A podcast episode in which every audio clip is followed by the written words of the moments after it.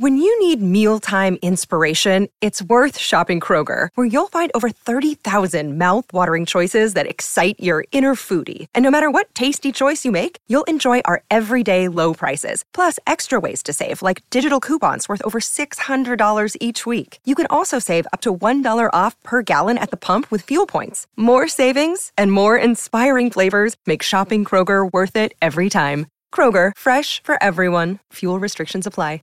This country was built on a distinctly American work ethic, but today, work is in trouble. We've outsourced most of our manufacturing to other countries, and with that, we sent away good jobs and diminished our capability to make things. American Giant is a clothing company that's pushing back against this tide. They make a variety of high quality clothing and activewear like sweatshirts, jeans, dresses, jackets, and so much more. All made right here in the USA, from growing the cotton and adding the final touches. So when you buy American Giant, you create jobs for seamsters, cutters, and factory workers in towns and cities across the United States. And it's about more than an income. Jobs bring pride, purpose, they stitch people together. If all that sounds good to you, visit American-Giant.com and get 20% off your first order when you use code STAPLE20 at checkout. That's 20% off your first order at American-Giant.com with promo code STAPLE20.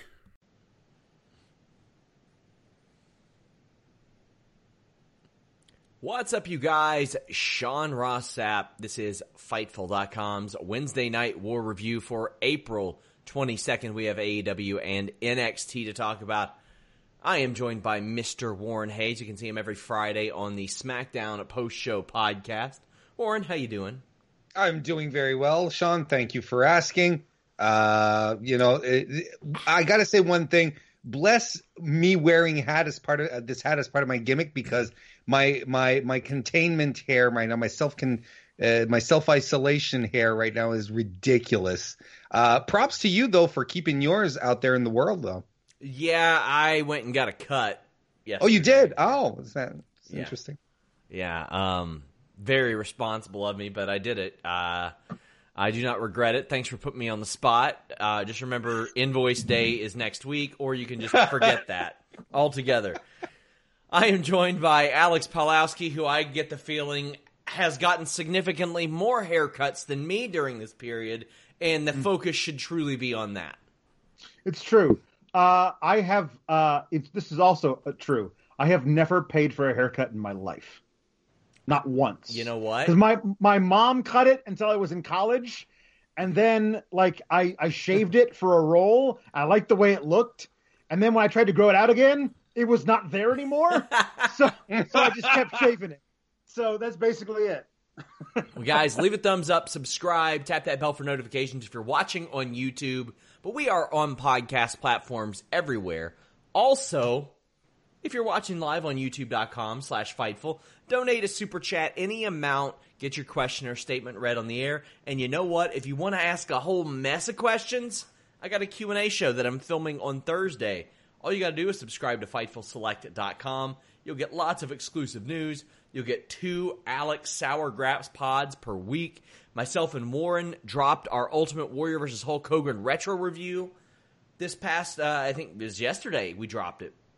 So there's lots of great stuff over there. The Weekender show, my Q&A show every week, the Backstage Report show. I mean, my God, you will never get a better value for premium wrestling content than what we give you. So check that out. But hey, like I said, you can donate a super chat uh, if you want your question or statement read on the air tonight. Alex, NXT or AEW tonight? Who won? AEW. Warren, how about you? Really? I I'm I'd say NXT. Ooh, it's down to me, huh?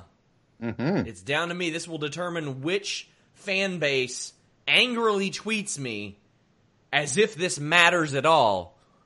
We're going to get started with NXT tonight. Now, we got a super chat from Lake Thunder Lock who said, Is Drake Maverick being fired a work to promote the Cruiserweight tournament? No, it is not a work. Um, it it isn't a work. I don't know what else to tell you guys. This isn't this isn't that. Uh, Kevin Langoff says, "I know Raw is missing some star power, so enjoying the unused talent on these shows. Let's go Drake. Man, Drake has a groundswell of support now. Alex, Yes, He does. Um, there was, I mean, undeniably, the, the raw, true emotion of his uh, statement he released right after being let go, um, like garnered him a lot of support, a lot of sympathy, a lot of empathy from a lot of people who were also going through similar things at this time, not knowing, you know, when their next paycheck was going to come, trying to figure out how am I going to put food on the table, all that kind of stuff. Now, again, he keeps saying that's not me. I'm not in that position, so don't feel sorry for me. Mm-hmm. But I can relate to a lot of these people in that way. And it was a real, authentic groundswell of goodwill generated for this guy in this situation. And I hope it's not the case, but it sure looks like it's possible. The WWE said, let's capitalize on that, have it book him to lose three matches anyway, and then fire him at the end of it like we were going to the, originally, and that to me seems really heartless. It, it seems really TNA because remember when TNA had the AJ Styles thing, and he was yeah. off TV but the champion. Mm-hmm. And everybody was like, "Oh, surely this is just an angle. This is just an angle." And yeah. then he showed up, and I think he lost to Nick Aldis and hit the bricks. it's mm-hmm. like, okay, that's wild. Uh, Joseph, the, the, go ahead. Just real quick, it's it's to me, it's it's interesting because Spud has always been over, right? Like when when he was Rockstar Spud, he was over, and he was a guy who could always get himself over. This and when he was involved in the twenty four seven stuff, what did he do? He got himself over. Drake Maverick has always taken every opportunity that's been given to him and got himself over. So it's just a question of giving him an opportunity, creative, giving him an opportunity to do something, and he'll just elicit that feeling, that emotion that you'll want to cheer or root or or sneer at the guy regardless, but he will get himself over. So if anything, this is going to boost him for his indie career or wherever he ends up afterwards. Reminder, guys, we will get to your super chat questions as they uh, as we get to those talking points on the show, and uh, we have a lot of them already. Big thank you to Tim Traver who sends a monster super chat. Thank you so much. He says. Uh, I want to personally say thanks for uh, giving the or the new format on retro reviews, SRS and Warren. The retro reviews on wrestlings that I do are now the same thing uh, with movies. Uh, keep up the great work. Hey, I hope it works for you. I think that's awesome. I love our new retro f- review format. Like, I, am already cooking up June's, which will probably be Sting and Luger. Like, I'm I'm real excited about that. This month was Hogan and Warrior. Next month is RVD versus Jerry Lynn. Really, really digging those. So, uh, Tim, I'm glad that you enjoy that. Uh, thank you so much. Throwback, I see your super chats as well, and I will get to them as uh, we go along.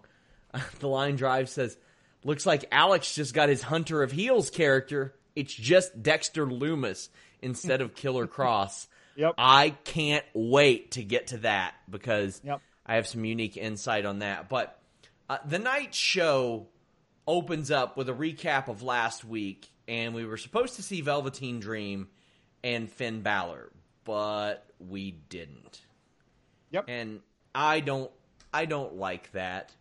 I thought this nope. was a big takeover style match, Alex. We didn't get it. Yeah, we didn't. I mean, it's obviously they're they're using it to further an angle, though what? I'm not sure. I mean, Finn not being like oh, Finn got knocked out in the locker room and beat down and nobody saw who did it. I wonder who it is, is a lot different to me than he disappeared. Yeah. Like that's completely different.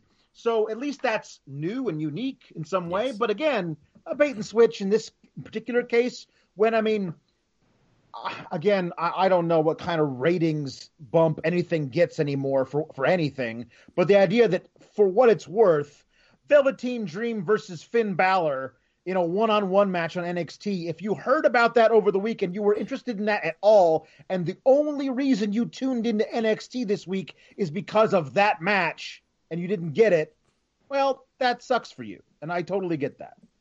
We get a super chat saying, "Is Alex always cold?" He lives in Milwaukee. yes, he is. I do. I do. Uh, listen, uh, this is actually a good thing Like if we had the, the the quarantine and it was like 70 degrees, like a really nice April, and my daughter is wanting to get out and go to the park all the time, I don't know what we do. But uh, but now she goes outside and the wind kicks up and she goes right want to want to go right back inside. It is cold in Milwaukee right now. I I took a couple questions for my really vague podcast on SRS Wrestling, and they're like, "What are you doing to pass the time?" And I said, "Well, I'll tell you what I'm doing. I'm walking outside. I'm going." And then walking right back inside. That's what I'm doing a lot more of these days. That. Yep. That. Chris Verano says, just subscribe to Select. Love you, Fightful. Hey, thank you so much. I truly appreciate that. Joseph Farley says, Ooh, Sean, I'm telling Andy Bashir on you. Uh, he will call me out by name if he hears that I got a haircut. I took uh, extreme precautions, though, uh, just just to just to specify. Dante V says, whenever you guys touch your faces, I yell, stop doing that at the TV. It's more stressful than a Nia buckle bomb. I'm not going to give myself COVID by touching my face, am I? Well, I mean, it depends on what you've been touching before you touch your face. I Yeah. haven't been outside, like I haven't been further away from my house than my own driveway in a month. There So I'm go. good. I'm good. There you go. I definitely didn't go get my hair cut, so I am low risk right now. Brendan Borges, Borges says, why does Alex dislike Ziggler so much? I, I just I'm, I'm just tired of the the douche character that he plays. Like he's douchier than a box of Summer's Eve. That's how douchey that guy is. Damn. Damn, deep cut. So we see Velveteen Dream cut a promo and he's interrupted by Adam Cole. Uh, Ad- Adam says that Dream is behind Finn's disappearance, and then there's a an attack from Undisputed Era. Keith Lee makes the save, but then we go into Shotzi Blackheart and Tegan Nox dropping a match to Dakota and Raquel. I gotta admit, I thought Dakota and Raquel were to lose again. I thought they were to lose again, but pleasantly surprised that they didn't. Uh, Shotzi, I love the tank entrance. I'm always to love that tank entrance. It works for her. Uh, but I think this is right. Shotzi taking the pin. Tegan doesn't need to. Tegan's got bigger things in store, I think, in the immediate future, which probably means she's not going to win the women's title and then go back to 50 50 in a couple months. Alex, your thoughts?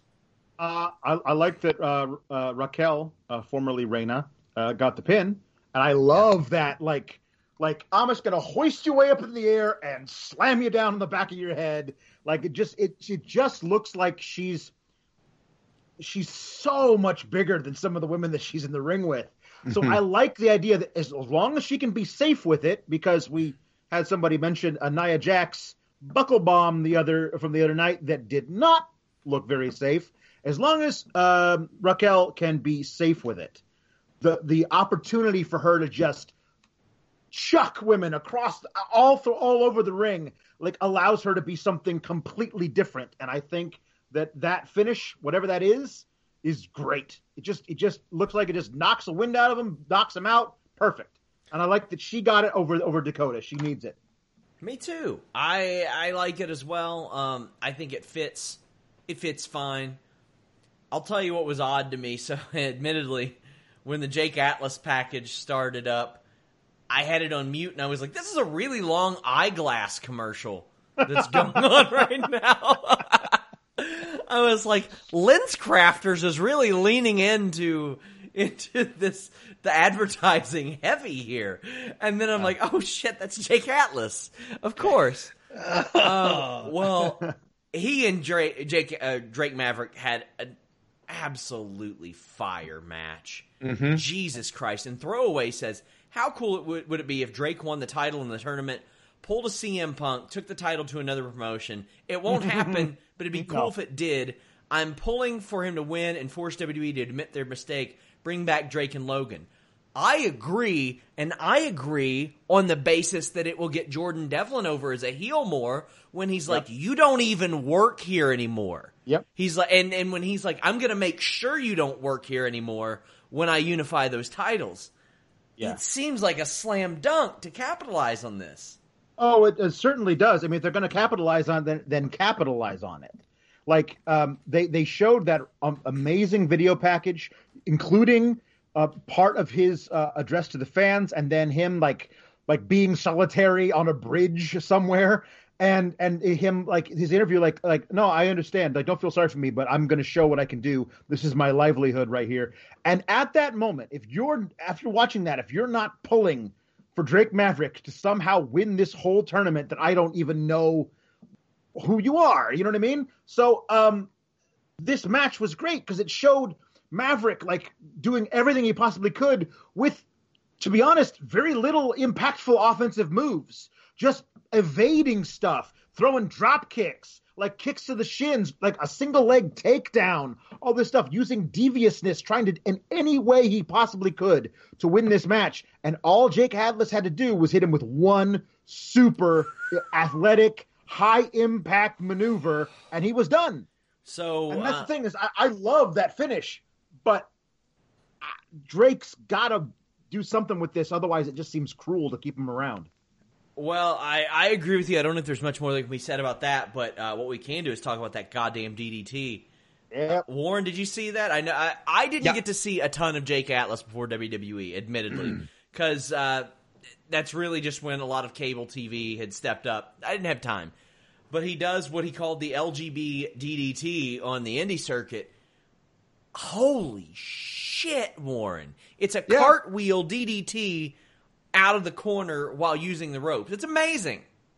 Yeah, it's it's a spectacular move. I, I mean, I was I was actually watching the match. Don't remember exactly what was going. on. Maybe there was a commercial on the other show, but I I saw that like I turned just in time for it, and it's fantastic. And, and if you're going to be taken out by one move, might as well be that kind of one move. Plus, it's a move that you can easily protect, right? Like as far as the finisher goes, because it's already super credible, because it looks like a million bucks and you feel like it can murder someone. It's a very easy one to just set aside and like no one's kicking out of that until we say so. Yeah, I, I love this match. It was good. It was emotional.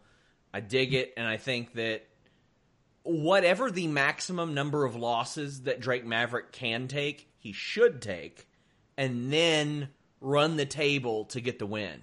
That's how I think it should be. Right. Well, that's the whole thing is that it's a round robin tournament. He's Yes. got three matches, and if he's he's got to he's got to face Tony Nese and Kushida. Mm-hmm. So he's got to win. He's got to win those two matches to win the tournament, provided that Kushida also takes a second loss somewhere in there. Yeah. like uh, the, Well, then And- and you can always do you can always Allen, do you know? draws and double count outs as well. Like it's there's possible. Yeah, there's ways to get around that. Uh, ah, man, I, it's it's a, such a ready-made story, and it's a really good story. Uh, we get Kushida versus Tony Nese next. Kushida defeats Tony Nese. I had tweeted during this, a lot of people were confused.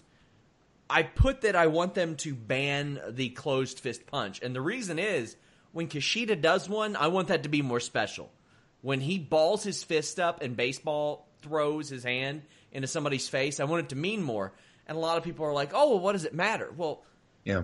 they were banned well before UFC was a thing, and now everybody sees, oh, Jose Aldo can get knocked out after being the best featherweight of all time when Conor McGregor just goes bank. Like people can get hit, knocked out moving backwards, but you don't see that in WWE. You never see anybody get marked up. You never see anybody break their hand.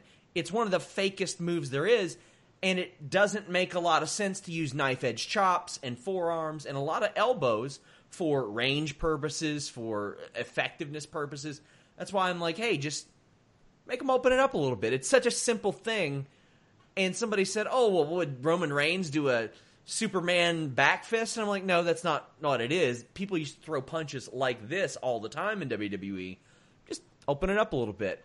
I did like this match. Uh, Alex, what do you think? I mean, this this is really good storytelling. I mean, Tony Nese they ha- they made a good point, and I forgot about this. Tony Nese never got pinned to lose the cruiserweight title. Like, he was in a he was in a triple threat match, and Gulak pinned Tozawa, I believe.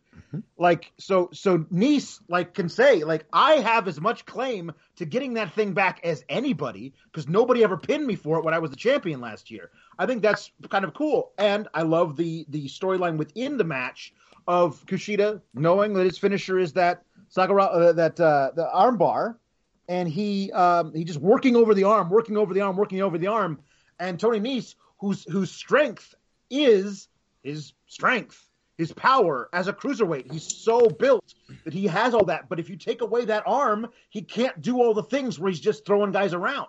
So I think that that was really, really great. Kushida to me seems like the obvious favorite to win the tournament entirely, if only because you got a ready-made amazing match between him and Jordan Devlin down the line. But so I'd like to see what other alternatives they present. Um, but yeah, Tony Nese, I've always been a fan of his his work. I saw him actually in a in an uh, indie match what after right after he got signed to WWE, and he was great. It was him and Matt Cross. So I mean, mm-hmm. I really like this guy, um, and I think that they kind of just cast him off after he lost the, the cruiserweight title. When again, he never really lost it. Nese was one of the workhorses in that really awesome era of 205 Live when you had Mustafa Ali and yeah. Cedric and yeah. And he he was uh, right under the radar, but always so consistent and just pulling out little things like he did tonight. There was this one moment where uh, uh, Kushida goes to uh, cartwheel off the ropes, and Nese is just fast enough to come and trip him up, like lift the arm, slide under the ropes to lift the arm. Yeah, I like it when wrestlers break up the tropes like that and just keep us on our toes. It was a small thing, but you're like, my God, I like Tony Nese. I always did. So up next, we see a series of video packages.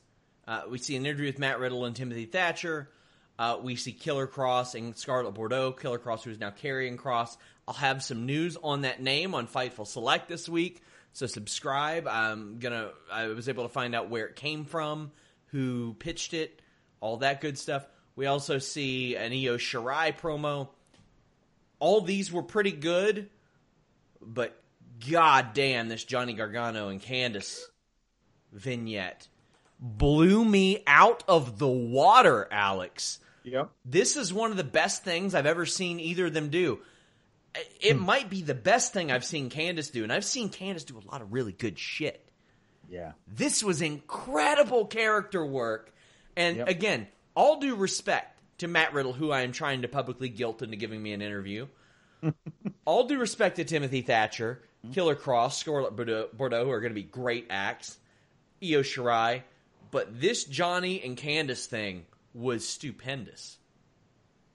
It, it really was. Um, mostly because you, you hear them talk and you can't argue with anything that they say. Yes. Everything that they say is true. Like, I mean, was... maybe maybe not Johnny's perspective of like, uh, Johnny, say happy birthday to some little kid, whatever. Okay, fine. maybe not that perspective, corny. but the idea that like it was he who always had to do that stuff. Like there was nobody else. They always came to me, and I always did it, and I didn't complain. No matter what was going on in my life, I was always that guy, and I always said yes. And what did it get me? Nowhere, really. And the best thing about it is the is the Candice the Candice thing where she says, "I've been overlooked since I got here." The whole like she was her entire character for most of the first year she was there was Mrs. Gargano. That was it.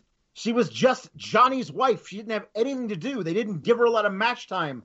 And also being the big sister to everybody in the locker room. I love that uh, Johnny Gargano brings it up that not only was he betrayed by Tommaso Ciampa, but they presented uh, um, Candice and Io as best friends for for a couple of months, and then Io turned on her. So like they're they're absolutely two halves of the same um, coin. It's perfect that, that both bad things happen to them in the same way. They can relate to each other in that way, and they said, you know what, no more. The one thing that I did think was funny is that WWE decides, okay, well, um, uh, Candice's moral center has completely corrupted and it's different now. So we should totally change her hair to periwinkle and give her some navy blue lipstick yeah. just so you know she's a heel.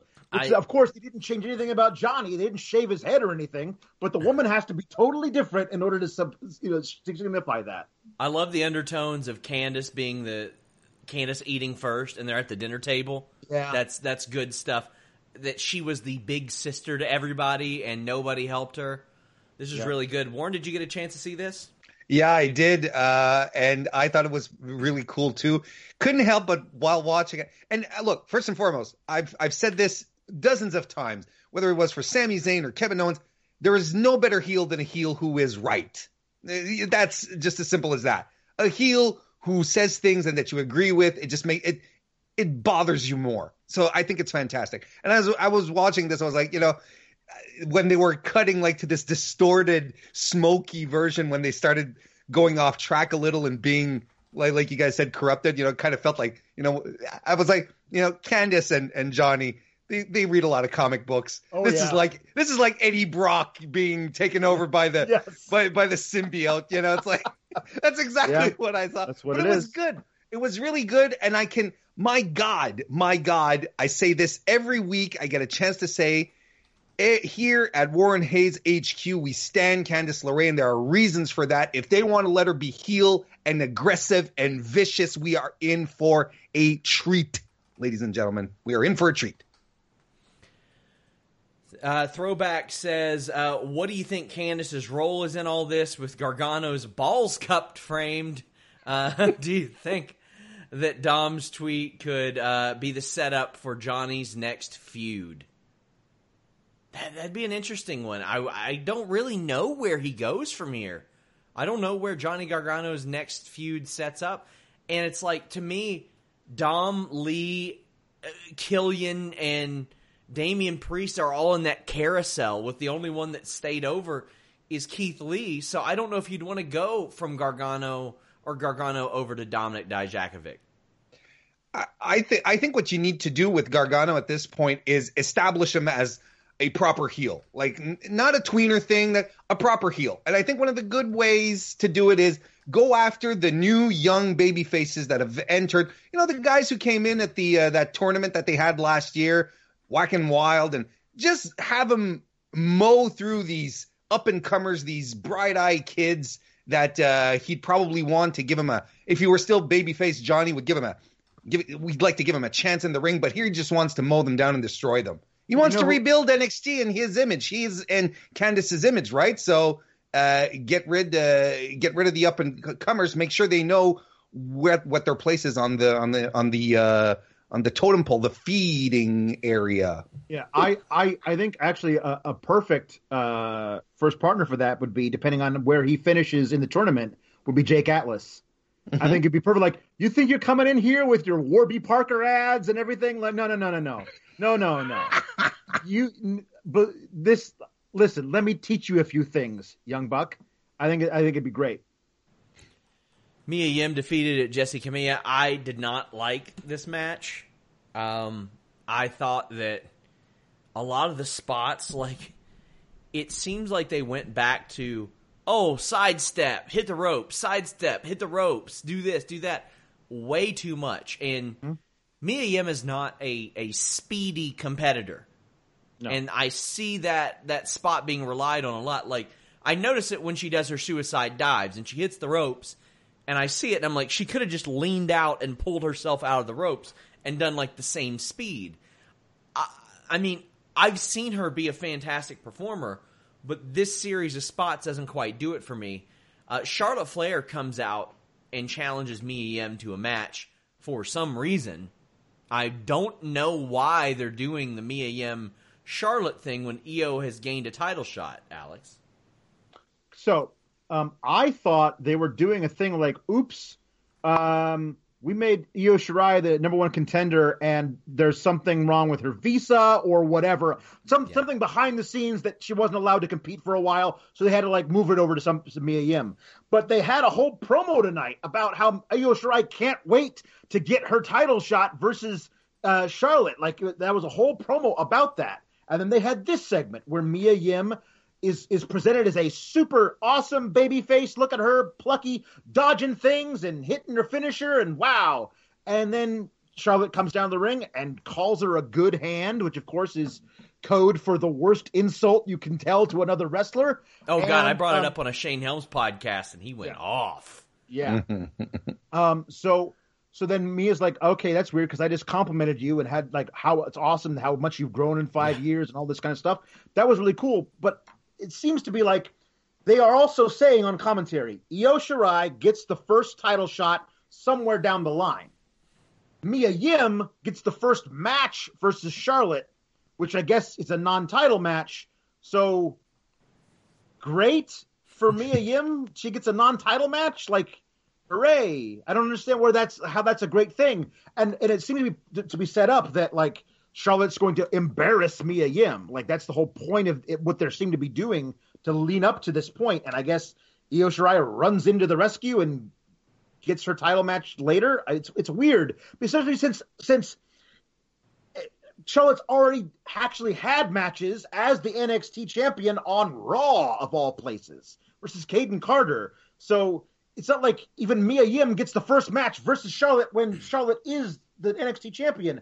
She would just get the first match versus Charlotte as NXT champion on NXT, which is again even a worse thing than just a random non-title match. It's so odd.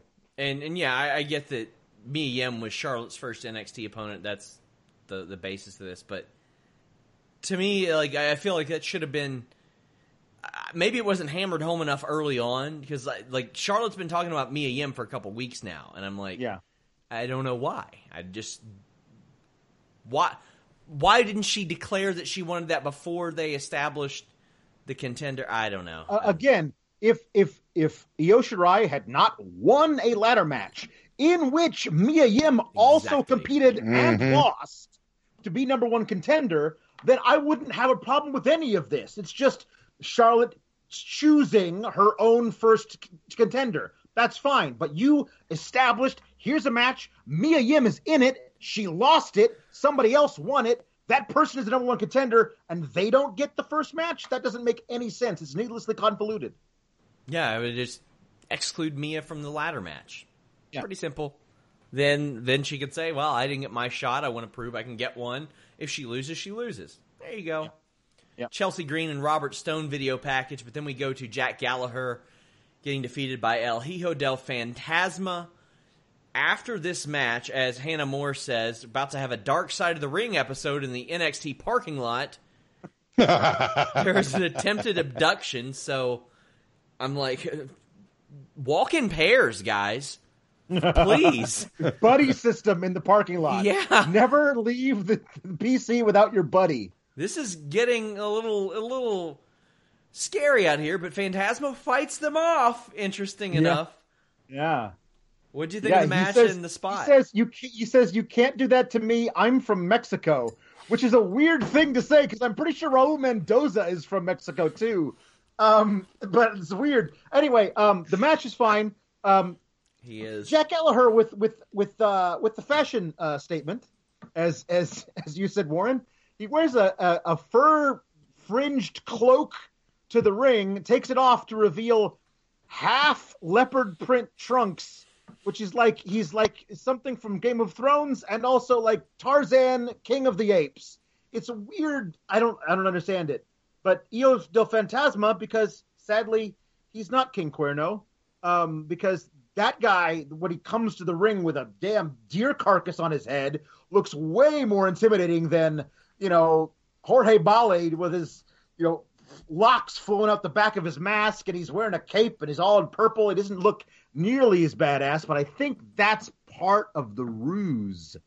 Because after he beats uh, uh, Gallagher, by the way, in the match, he did pull out his arrow from the depths of hell suicide dive, which is better than ninety percent of all the dives in WWE. True. Um, and when he's attacked and he's fights them off, he's just throwing you off the scent. Everybody thought it was going to be King Cuerno who was behind the whole thing, so he knows he's got to throw you off the scent. It's like 25 minutes into an episode of Law and Order, where the guy says, "Oh well, everybody thinks it's me. I've got to set up something so they think it's not me," and then they'll come back and arrest the the real guy by the end. So watch out. JJ Lee King Cuerno's says, "Mob boss Lucha ain't no chump. He fears no parking lot." Mm-hmm. There we go. There we go. Uh, Throwback also said, "Should they move away from Keith Lee and Damian Priest and give someone else a shot at Lee?" And who? My, my, yeah, they should have months ago. I am so over the sirloin beef sons of bitches carousel. I want something different. Any ideas, Alex? Uh, n- no, it's a it's a weird thing. Like, if they're not gonna do it now, if like he's not gonna win this match next week, then I feel like you shouldn't have brought him back into it after he lost the triple threat, because it's just gonna further damage him. Like, I I'm I'm cool with the nightstick attack and everything. That seems to be a kind of a cool move for him to have. Whatever, but like if it doesn't actually lead to him becoming the champion, then it's it just makes him look like a chump. Well, Keith Lee was taken out of a tag team match that got set up. It was Velveteen Dream and Keith Lee against the Undisputed Era's Adam Cole and Roderick Strong. But Rob Wilkins says Dexter Lumis looks at his opponents the way I look at a Baconator. and Dexter Lumis getting that sustained push by Yeah. the looks of it. Yeah, uh, I have an impression, you guys. This is uh, Dexter Lumis uh, waiting for a hot tag. like that's awesome. As soon as he got up on the on the on the on, on the corner and was sitting there, and then he realized Save big on your Memorial Day barbecue, all in the Kroger app. Get three pound rolls of juicy 80% lean ground beef for $3.49 a pound with a digital coupon. Then get select varieties of flavorful Powerade, Body Armor Super Drink, or Arizona tea for 77 cents each, all with your card. Shop these deals at your local Kroger today, or tap the screen now to download the Kroger app to save big today. Kroger, fresh for everyone. Prices and product availability subject to change. Restrictions apply. See site for details. Okay, it's time for the hot tag, and he just calmly places his hand out and doesn't even really reach for it. Perfect. This the, the, his commitment to character work is inspiring. Like I, I have no idea how deep it is and what other things he can do. Like if you asked him to play a completely different kind of character, could he do it? If this thing somehow does not get over or they lose faith in it, does he have anything else he can do? I don't know, but I don't care. Right now, this is amazing. I can't wait to see where, where he goes from here. It's all fantastic. I just love the idea of Velveteen Dream going, hey, cool, a dude weirder than me. I'll tag you in. Like that's excellent. I'm I'm all for it. three weeks and he's over. I'm ready for. Mm-hmm. I mean, we assume he's over. I can't hear a crowd, but based on our reactions, he's over. We're, we're the audience they're playing to right now, and we all like him. and Yeah. last week, he was the most talked about thing in our super chats. So I mean, like, it's going good. Velveteen Dream gets the win with Purple Rainmaker. Stares at Dexter Lumis outside, which I love. I want shades of gray here. I want some elements of. Uh, I want. I want some conf- conflict between these characters within themselves, even, and I like that. Uh, Warren, any thoughts on Dexter? Yeah, I like I, I I particularly like the fact that you said shades of gray, maybe even 50 of them. I think I think there would be a really interesting dynamic there.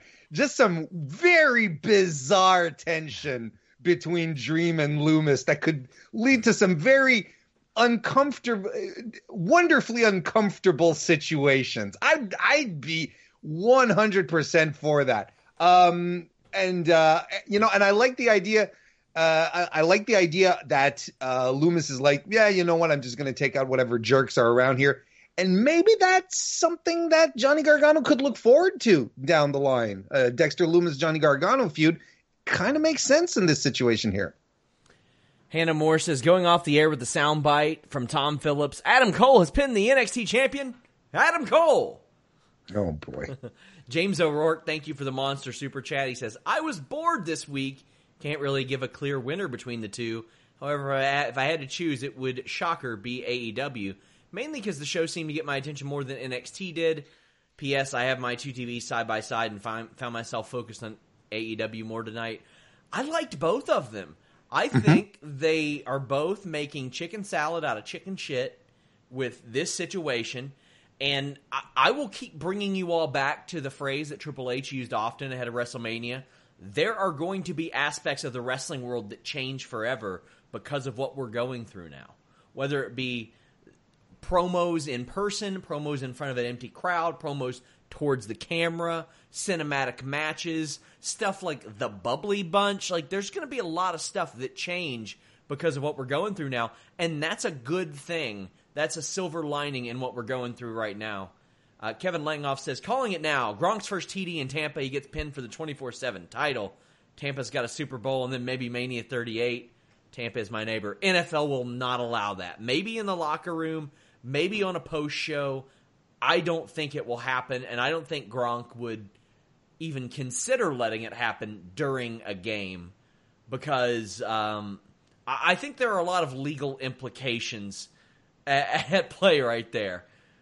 I, I don't. I don't. I mean, he doesn't want to end up like another Hall of Famer in Pete Rose and only be eligible for the WWE Hall of Fame. and if if you're like running like some kind of gimmick where an opponent or even a teammate does something like that, who knows? I I, I just think that there's a lot of odd uh, gray areas there. Reminder: donate a super chat, any amount, get your question or statement read on the air. I thank you guys for being so generous. You're helping me pay for all these reviews that Alex is doing of the Big Show show, and that I appreciate big time. But AEW tonight, TNT title tournament.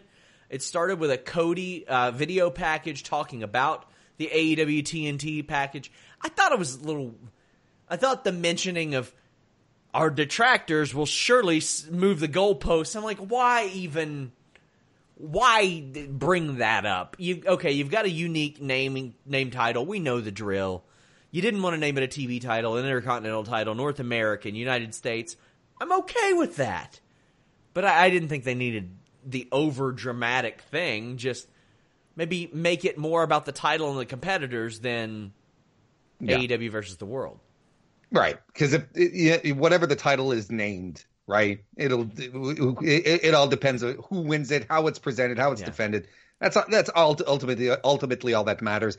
You know, I I'm I I like Cody Rhodes, uh, and uh, except for that five percent of the, that, there's a five percent of him that just goes overboard on stuff, and this was like the opening Bruce Wayne uh, setup was kind of that, where he, you know, with these screens and sitting in his uh, Twitch streamer chair and watching everyone like, and then commenting on all the competitors and where do I stand in this and the, uh, you know, I get it, and and again, you know, they have time to fill. They have to create content. So good on them for trying stuff out. Not everything's going to stick. So I'm not going to sit here and say this was the worst thing in the history of our business because it wasn't but this was a very Cody Rhodes ish thing, and it goes into that little that little percentage of stuff where I'm like, Cody, it's a it's a bit much. You could pull it back a bit, you know, kind of thing.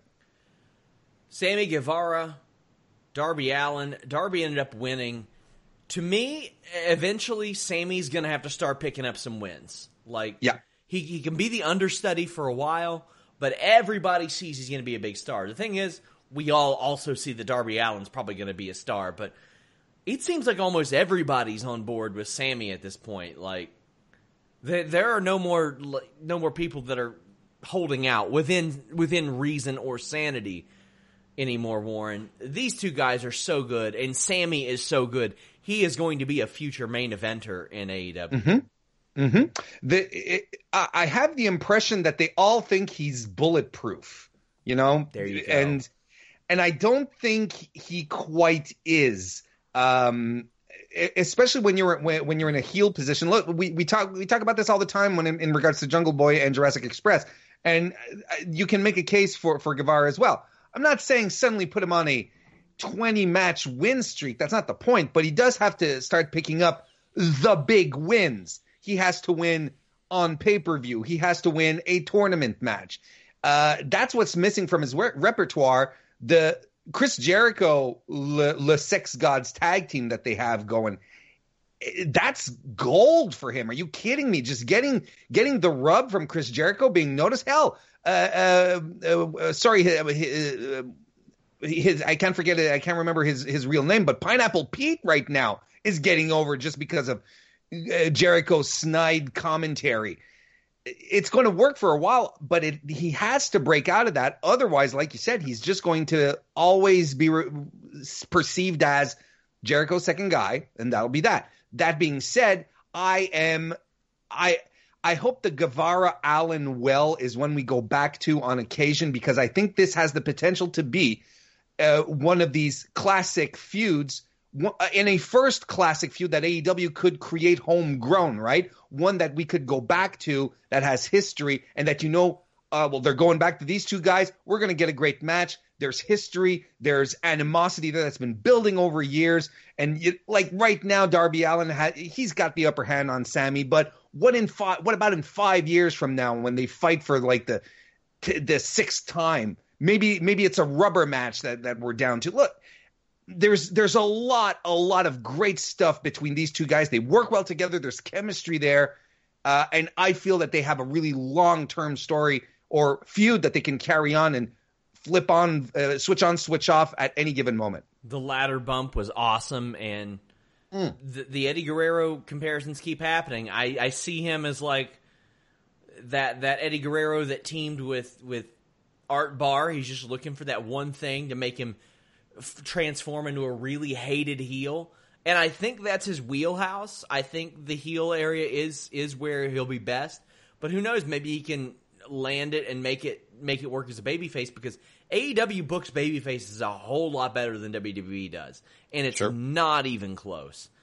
Uh, Matt Hardy appeared from the Hardy combat, go, compound. Easy for me to say and says that these events must be documented. He talks about the uh, inner circle and how he's friends with the with the elite. I thought this was an okay way to keep him on TV. That's really all Matt needs to do to just you need to re- be reminded we got Matt Hardy. Here he is. Right, because WWE is doing that these days, right? It's like, hey, remember we have Jeff Hardy, the best Hardy. We have him, right? So, so, so it's okay that they do that. Um, interesting, interesting little dichotomy there, where they're like, where they're like, yeah, we, where they lean into the fact that Matt has this over the top personality, but then he switches over back into the mortal vessel, Matt Hardy, to actually talk to Chris Jericho like on a level that Jericho won't just like dismiss him because you're you're you're you're nuts, man. It's like no, we're to talk about real things. We're to talk about real pro wrestling things between you and I, and and then he switches back. So um, I don't know how. Look, it all depends on how things are handled, right? And these are creative people, and I and I have a lot more faith in AEW creative, uh, if only because they they try out ideas, they they they push them to the point where they're working or they're not, and if they're not working, they'll either pivot or just scrap it all together and move on to other things. We have clear examples of of of that. Um, the um, so I don't know. That being said, I just don't know about Matt Hardy flipping between broken Matt and regular Matt. Uh, I, I, don't know. I, I, kind of feel like uh, we're good with with broken Matt. Let's go all in on that. But hey, maybe they have a plan for it. Maybe it'll work out. I'm. We'll just give it time. I'm good with what they went with because I don't think they can lean too much into the broken thing because they, they got away from a lot of their kooky angles as they were. Uh, Kenny Omega defeated Alan Angels. Man, I, I almost thought Alan Angels had this one, but Kenny Omega defeated him. this should have just been a match where Kenny Omega did cool moves for four or five minutes and beat his ass. See, this is something that's starting to get on my nerves when it comes to Twitter because I you want your stars to act like stars at some point, right? Mm-hmm. It's like a couple of weeks ago when um, uh, Hikaru Shida had a match against uh, against uh, Jay, and um, and and it was a competitive match, and we don't know where this uh, chick came out of, and was like Kush, uh, uh, not Kushida, excuse me. Uh, Hikaru Shida should have just ran through her because she's the number one contender to the title. But then, I so I, I mentioned that on Twitter, and people like, "Oh well, you know, it's okay if they have competitive matches. These are your stars." And Kenny Omega, by God, by God, one of the absolute top ten best wrestlers active right now in the world. Why is he having a five to six minute match with? a trainee essentially. No disrespect to uh, to Mr. Engels, Angels, whatever Jericho was calling him. Uh, Kenny Omega is your star, and we have Mr. Star Power Kenny Omega who's back, who's running through guys, who's having extraordinarily good matches on TV, on pay per view. He's just delivering at, at, every moment. He should have ran through the guy. He really should have. And we because we don't need to see a competitive match with an under guy because we don't buy it. Oh, it elevates the other guy. Not necessarily. Your job is to elevate your stars and make them into bigger stars. Fun fact: Alan Angels was the guy that threw the drink at MJF uh, way back on AEW. He's the one right? that had the awesome throw that, that hell of an hit, arm on him. Hit it got him signed, so that's that's there you go, there you go. And before long, he'll be in the Dark Order. So, yep, there you go. highlight video of Scorpio Sky. Good stuff, man. They're just so good at doing this stuff, and NXT has been too. WWE and, and, and AEW have both maximized this type of stuff, and I really, really dig it. Uh, Scorpio Sky is going to be very, very good for them. This is, I mean, this is just a motivational story of him overcoming a back injury. It's well worth going out of your way to see. Up next, Orange Cassidy in action defeating Jimmy Havoc. I truly have no interest in Jimmy Havoc. I don't know why. He does not do it for me. It's not doing it for me. I'm uh, I'm completely with you, Sean. I'm just glad you let it in, and I have some moral support here because I really feel like everyone loves Jimmy Havoc, but I don't get it. I don't get it because I'm not a deathmatch guy. I and uh, different uh, strokes for different folks, right? I just don't like death matches, and I don't have anyone uh, who I don't have anything against anyone who likes deathmatch uh, style matches. That's fine. I get it. But, you know, I saw Onita stuff back in the 90s and it completely turned me off. I have no interest in going back. And I understand that that's Jimmy Havoc's appeal. That's how he got his cult following. But in AEW, where you know, they like blood and guts, but yeah, maybe to not that extent. The stuff he did um, with Janela, I enjoyed. I liked that stuff, but I think I liked it because Joey is so good at facial expressions and really yeah. maximizing all that stuff. Uh, I am an Orange Cassidy guy, and he was great as you would have thought, but I did mm-hmm. think it took him a little too long to get into to OC mode, and this match just wasn't for me. Uh, I mean, you've got, I mean, legitimately a crossover star because you've got celebrities, actual honest to God celebrities, that tweet about Orange Cassidy. Katie Nolan was begging to have him on, on her show. Chris D'Elia was like, this is the dopest shit I've ever seen.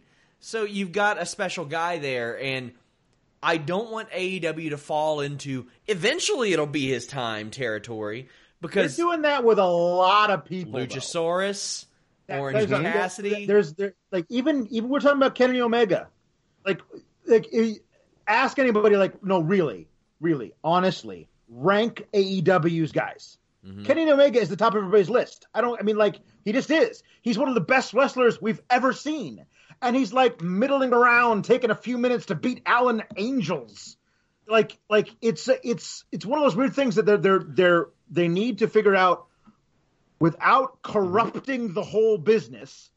They need to push some of their top stars now. Yeah. And mm-hmm. then in a few months, pick another star and push them to the moon and do it so we're not waiting around for Omega, Darby Allin, Sammy Guevara, all these people who are like middling around with like records of 10 and 13 mm-hmm. when they p- put them up on the little thing.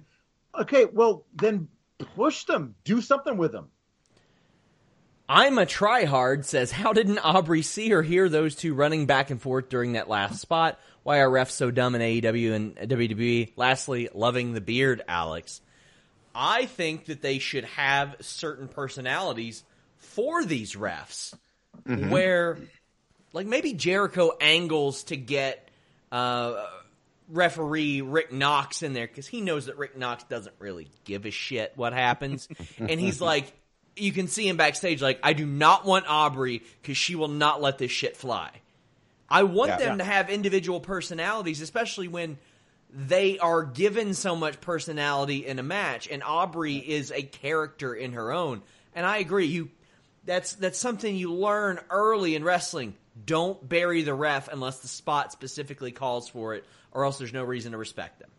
I've uh, you and I, Sean, have talked about this for years. We've always wanted the refs to have a specific role that they fill. There's one guy that you know will eject people from ringside at the drop of a hat. Yes. Another guy who's like, man, and you know that as viewers watching, so you can wait for the spot where it happens. Like that should be a thing that they do, and uh, WWE tries as hard as they can to downplay who the referees are, so we don't even know who they are. We only know John Cone because he's Nicholas is his dad. Yeah. They fired Mike Chioda, who the like who's they've been there forever, and was the guy famous for like not knowing what a Money in the Bank briefcase was. oh, it was amazing. It was amazing. But oh, back then, amazing. back then you knew who the refs were: Earl Hebner, Teddy oh, Long, yeah. Mike mm-hmm. Chioda, Tim White, and that helped add to it. When you yeah. feel a personal connection with the refs, even on that level, it matters when something bad happens to them. You might feel bad for them when they get the wool pulled over their eyes when Earl Hebner got yanked out by the collar by Triple H and said, reverse this decision when I lost the title to Chris Jericho or you're fired. Well, we felt that. And Yeah. I feel like AEW and WWE should both do that as well. Well, I definitely feel uh, for this next situation because we are living in tough times, obviously, and uh, times are even tougher. MJF has revealed that he has a life threatening injury, and this is bad timing because there are not a lot of options in wrestling right now, but he has a hangnail, Warren. I mean, I feel for the guy. I feel for the guy. What are you going to do? Are you are you going to go to an emergency ward these days? Are you going to risk No. it? No. You know, you can't you can't just go sit there and wait to be treated because you know you know you're not going to be on a priority list because you're not you're not coughing, you're not. So I hate this. I mean- it, it is it. We joked about the NXT parking lot thing earlier, but this is a future episode of Dark Side of the Ring, and it's unfortunate because he had such a bright future, and now we may never see him wrestle Here, again. here's what I love is that they actually have um, Dark Side of the Ring's narrator working for them, so they could totally do Chris Jericho narrating Oh my a whole God. story of MJF's hangnail, like when he first found out about it, then he got the call from the doctor about the diagnosis. really. They they could do X-rays and stuff. It could be so good, and they wouldn't even have to put Dark Side of the Ring because you know it's Jericho's voice who does Yes. that. They could just do like the music in the background and everything. They could do it. It could be so good. I now I need them to do this. and and they could have clearly like you know when they do the the the the the, the silhouette in ring stuff, they clearly could have like Marco Stunt be MJF. you know? It'd be amazing. Uh, no, no, no. MJF would pick Wardlow to be him. Yes. you know, because like he'd be much, much bigger and stronger than he actually is. That, Oh my god. They got to do this. Well, Wardlow whipped Lee Johnson's ass with an F10, just heaved him around the ring. And I like this. I don't know if Wardlow is actually any good, and I'm okay with that. Had they done this years ago with Kenzo Suzuki or Rene Dupree or Luther Reigns, maybe I would have eventually liked them. But they're doing it with Wardlow, and I'm like, all right, let's see how many times this guy can rotate when you throw him in the air. Cool. I'm fine Yeah. with that.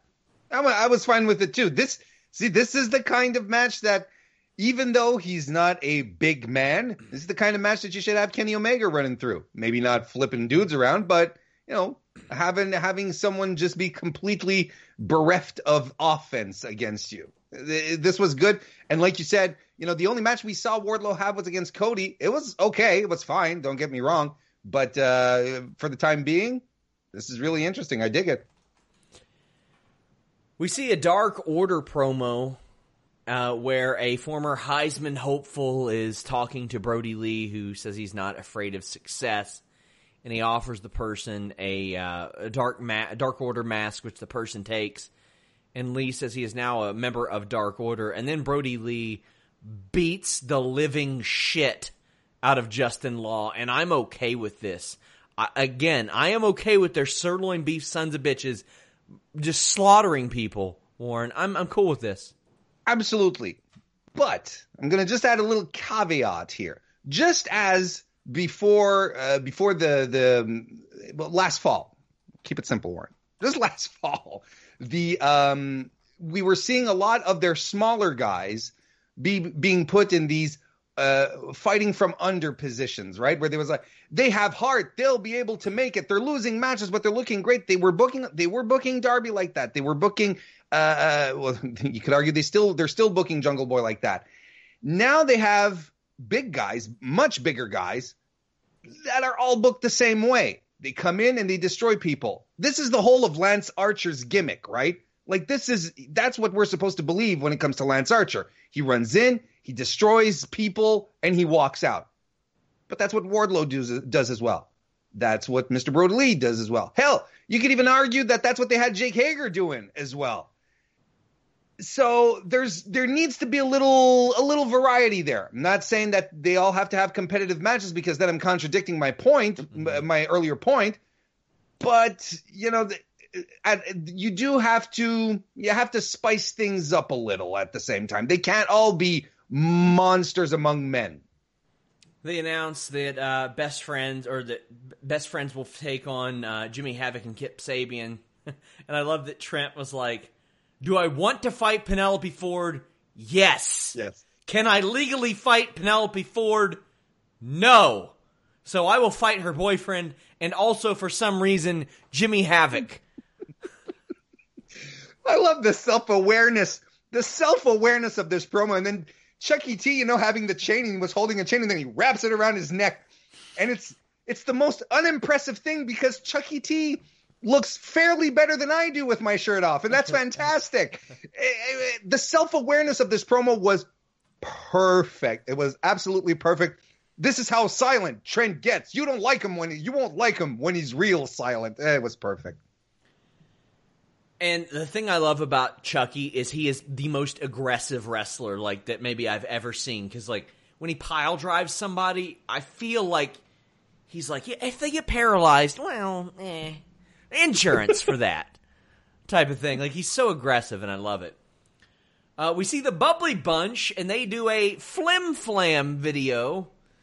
Which uh, Warren, where do you stand on flim flam? uh, this is exactly what uh, what flim flam feels like to me. I mean that from whatever I see, that's exactly it. You know Um, what? You know what I learned this week. This is a mock of TikTok, by the way. Denise Salcedo has 150,000 TikTok followers. Jesus, Denise. Well, there you go. She popped up But- in my people you may know, and I was like, dang. She the- told me she used to do it when it was like, it used to be like Musical.ly or something. Yeah, I used to see the but- ads all the time. and you'd sing, you'd you'd sing, you'd do duets with people. Sure, you uh, still do that. Still do that. Don't don't be I- ridiculous. okay. We see a lot of lead up to Dustin Rhodes and Kip Sabian, and I think it's real good. Dustin Rhodes has put his career on the line in this match, which you know led you to believe he wasn't going to lose it, but that's okay because it was a main event and it's it's a tournament match. And Alex, you seem perturbed. No, I'm just wondering, is he going to put his his match, his career on the line versus Lance Archer? Because if that's the case, well, that's a different different story. Like I, I feel like him putting his square on the line versus Kip, Kip Sabian, it's fair to say we're probably going to see Dustin Rhodes wrestle again. But if he puts it on square on the line versus, like if he says, if I lose at any point during this tournament, I'm done, mm-hmm. and then he faces Lance Archer, who basically murder hawks him, that gives Cody Rhodes even more reason mm-hmm. to try and beat Lance Archer, who already wants to murder Cody Rhodes. Like that becomes a final that I could totally get behind. But I, I mean, I don't know if that's the case. I don't know if there's Dustin's like, oh yeah, no, I'm not putting my career on the line versus you because I'm going to lose to you. Yeah. like that's a little different. Well, I like the match. Dustin Rhodes is as good as he's ever been, man. He's mm-hmm. he's so good. You get Brandy involved as well, Penelope involved. And Brandy Rhodes is a really great manager. She is such a great manager that when they tried to make her an in-ring wrestler, I was like, man, I get that she wants to do that and bless her if she wants to if she wants to give it a go, but she is so good as a manager mm-hmm. she added so much to the Cody Rhodes act when he mm-hmm. was developing into a star. And let me tell you what I like. Cody Rhodes won with a goddamn Canadian destroyer. Or Dustin Rhodes won with one, rather. Praise. Praise. and I liked his old finish, the old curtain call, the yeah. the old reverse suplex, but he won with the Canadian destroyer. Uh, Alex, are you aching to say something? It looks like. No, no, I'm, I'm, I'm, I- I'm saying like I, I liked AEW today more, mostly because I thought that Guevara and and Darby Allin match was fire, and I can't. I mean, like both those guys are so great and so young. But hey, dude, Dustin Rhodes, I was just thinking about like his match with the Blacktop Bully in the back of that damn semi, which was thirty friggin' years ago. If he wants to go out at any point, he's earned it. He can retire whenever he wants. So if he wants to go out to Lance Archer in a couple of weeks, that's fine with me. But otherwise, he looks great. He's doing it as good as he ever has at like whatever fifty something. That's amazing to me. Yeah, he's incredible. Warren, what'd you think of this?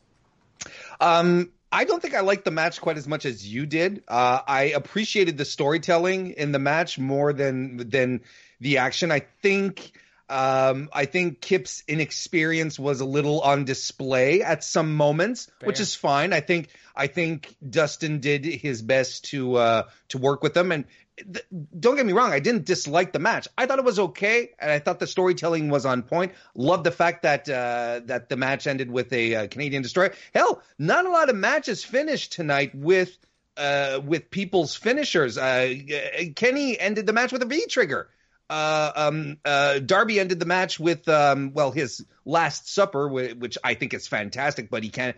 I, I, I'm all for Darby Allin having another finisher than the coffin drop because he can do the coffin drop indefinitely without destroying his body. He needs another finisher, so that's fine.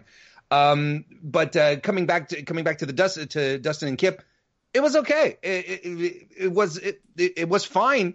Maybe not as as exciting as um, maybe some other people felt about it, but I mean, complete respect for for Dustin. Worked worked great. Kip looked good as well. It was what it was.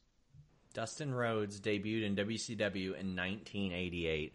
There were periods of his career where it looked like he had retired and was just like, I'll be a road agent, whatever.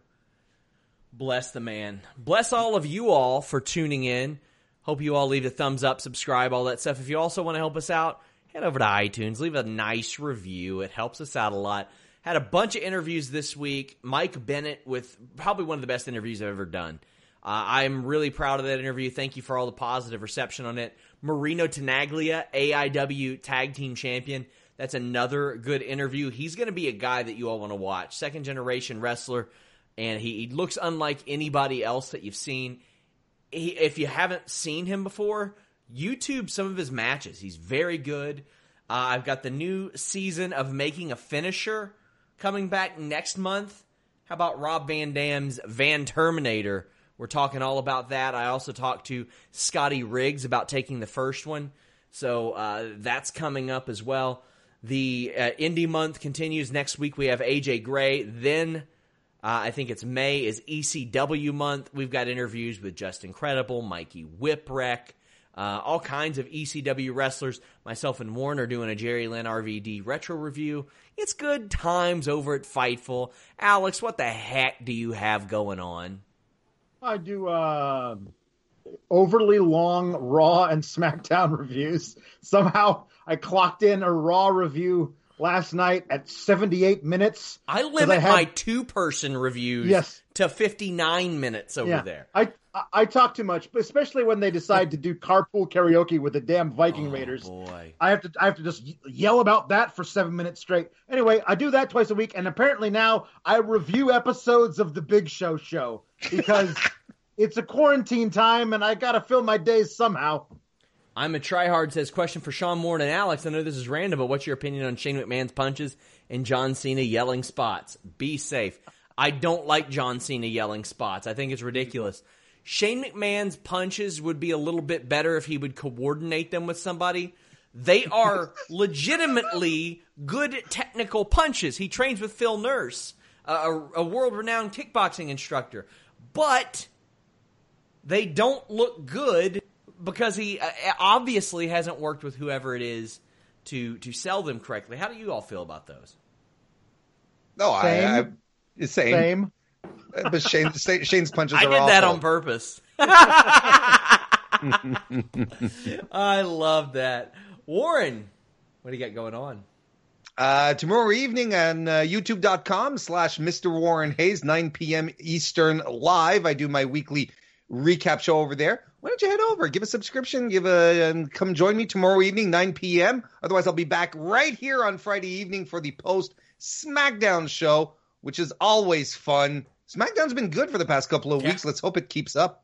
Uh, we did the list in your boy today. We had the list goes on on Fightful Select this weekend. I try to give you all at least one weekend show every single week. We had Alex doing a Firefly Funhouse deep dive. He reviewed the Big Show show this weekend. Part one of Fightful's funniest moments, and let me tell you, that title is very subjective, my friends.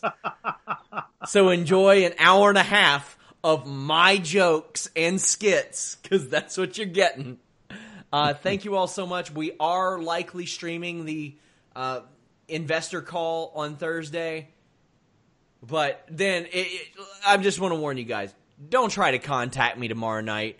I am going to be in a coma of joy after the Bengals draft Joe Burrow. So don't even approach me.